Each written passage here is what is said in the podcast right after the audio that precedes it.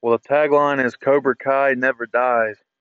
And boy, I sure hope it doesn't because my God, this season one of Cobra Kai is some of the best television I've ever seen in my life. It is so good.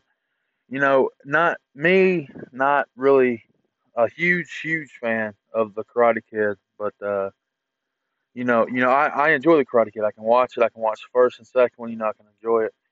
And I, I saw Cobra Kai was coming out. I didn't have YouTube at the time. I was like, ah, whatever.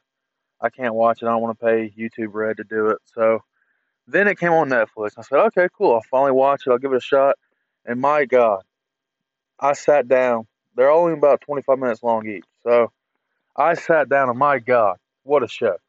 That might be some of the best television I've ever seen in my life. It's just so good. You know, Johnny is great. Uh, Daniel's great. Miguel's great. Uh, Sam is great. Robbie is, is interesting. Um, I'm I'm off and on with him, but my God, just when I thought a show couldn't let me, it's like it's like a, it's the show. I'm at a loss for words. It's so good. The show itself makes you care for every single person you meet.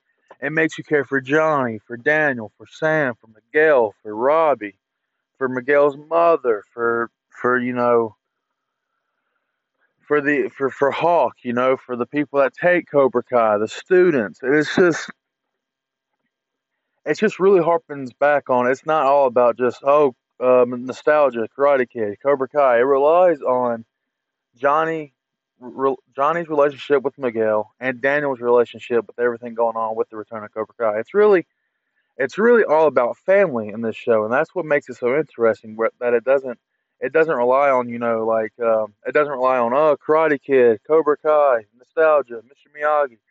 It all relies on this is a story about family and people getting there. You know, people learning how to be themselves. You know, it's it's it's more of an inside story of themselves as more as it is like a uh, oh karate karate show. You know, it's it's really just a family story and family dynamic and how it's it's funny too, man. It's really funny. And the, the fights are great. I love the fights. Um, yeah, that that's kind of just my quick thoughts on Cobra Kai season one. I'm finna start season two. Um, Cobra Kai season one is by far some of the best television I've seen, and I, I might dare say it might be the best show on Netflix right now. And if you haven't seen it, please, please, please go watch it because I want a million seasons of the show. It's so good. So I'm going to give Cobra Kai a perfect rating. It is so, so good. Please watch Cobra Kai on Netflix. And if you enjoyed this review, please like, share, and, you know, keep tripping, big dog.